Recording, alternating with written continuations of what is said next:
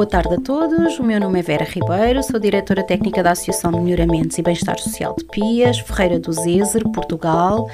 A, instituição, tenho comigo para apresentar alguns dos serviços da instituição a doutora Cristina Maduro. Olá, bom dia. E tenho também a doutora Cláudia Abreu. Olá, bom dia que nos vão ajudar a perceber aqui um bocadinho como é que funciona também a instituição. A instituição teve o seu início em 1993, começou com um ATL, foi sendo construída após com o Serviço de Apoio Domiciliário, com o Centro de Acolhimento Temporário para Crianças em Risco, tivemos depois o Centro de Dia, os Centros de Convívio, temos, fazemos também serviço de refeições escolares, temos um centro de recursos de produtos de apoio, temos também as cantinas sociais, temos uma universidade sénior e fazemos também formação profissional. Para nos ajudar a compreender um bocadinho melhor aqui os serviços, eu vou pedir à doutora Cristina Maduro para falar um bocadinho da parte dos idosos, uh, qual é o trabalho que a instituição faz com os idosos. Uh, obrigada. Uh, então, assim, nós eh, prestamos apoio domiciliário a 33 utentes no momento. Um, é um serviço de apoio às pessoas idosas, portanto, aos idosos do Conselho. Uh, o fundamental é garantir as atividades da vida diária, dar-lhes algum suporte e, por isso, os serviços essenciais prestados nesta resposta são a alimentação e o auxílio à mesma, a higiene pessoal, a higiene habitacional, o tratamento de roupa. Uh, fazemos também o acompanhamento ao médico e tratamos da, da preparação da medicação para os mesmos. Uh, é, é um serviço uh, bastante procurado. Porquê? Porque os utentes não gostam de sair dos seus domicílios, gostam de se manter e têm, mostram alguma resistência em ir para uh, estruturas residenciais e, portanto, tentam ao máximo manter-se nesta resposta social e para isso a associação está disponível com os serviços que já, que já vos expliquei. Um, claro que eles não precisam de usufruir de todos os serviços no conjunto, podemos, uh, eles podem optar pelos que lhes são mais necessários. Eles, isto tem um custo para, para o utente, claro, uh, mas a Segurança Social uh, em Portugal também dá o seu contributo e podemos facilitar, deste modo, o acesso a, esta resposta por não se tornar tão cara para os utentes. Em questão de apoio domiciliário, penso que seja que quase seja tudo. A nível do centro de dia, qual é mais ou menos o tipo de serviço que nós fazemos? A lá? nível de centro de dia, portanto, atendemos a 14 utentes.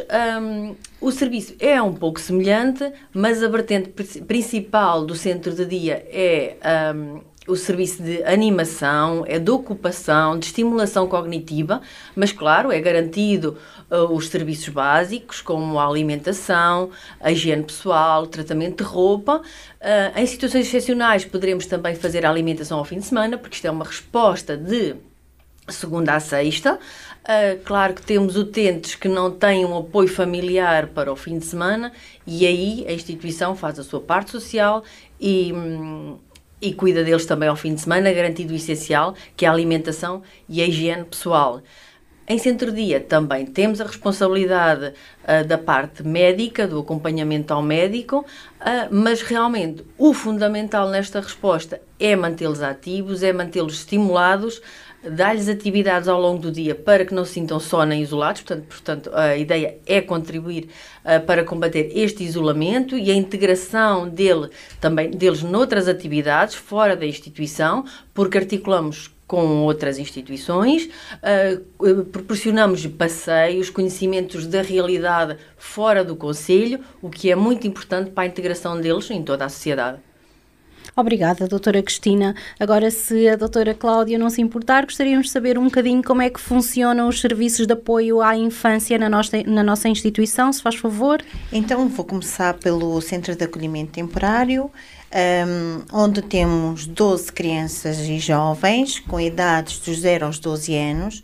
Estas crianças são integradas no nosso centro um, através do Tribunal e da ou da Comissão de Proteção de Crianças e Jovens.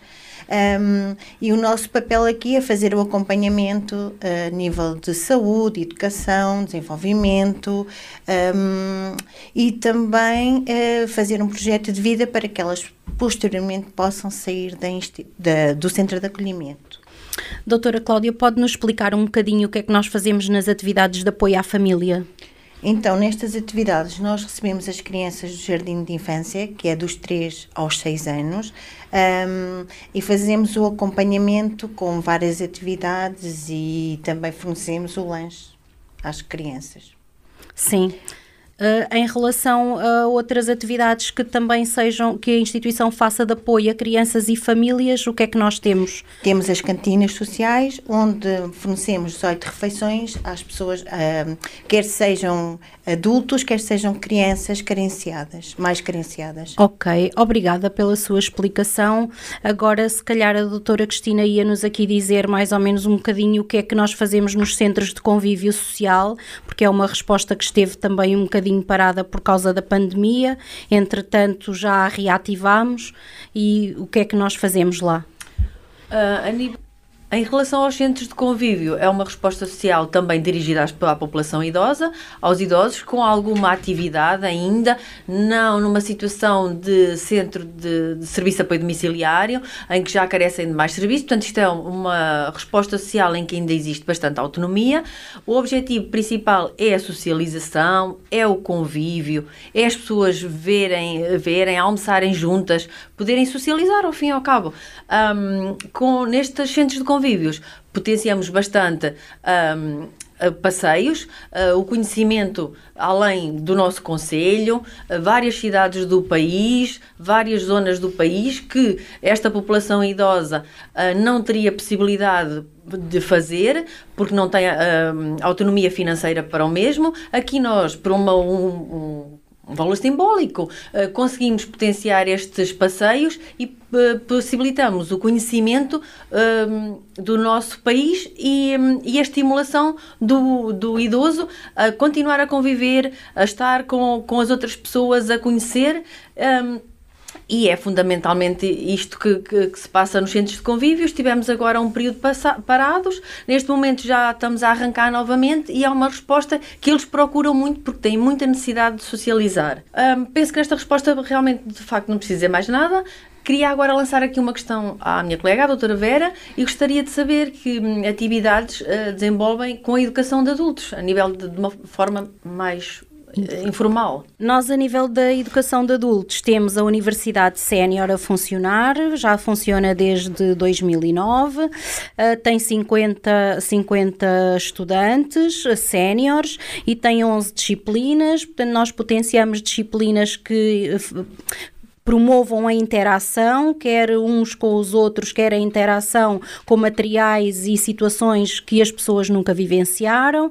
Temos disciplinas de música, de artes decorativas, temos disciplinas de francês, inglês, português, temos uma disciplina de português para estrangeiros, porque no nosso conselho temos muitos estrangeiros e então queremos que eles se integrem na vida da comunidade e então promovemos as eh, aulas de português para os estrangeiros.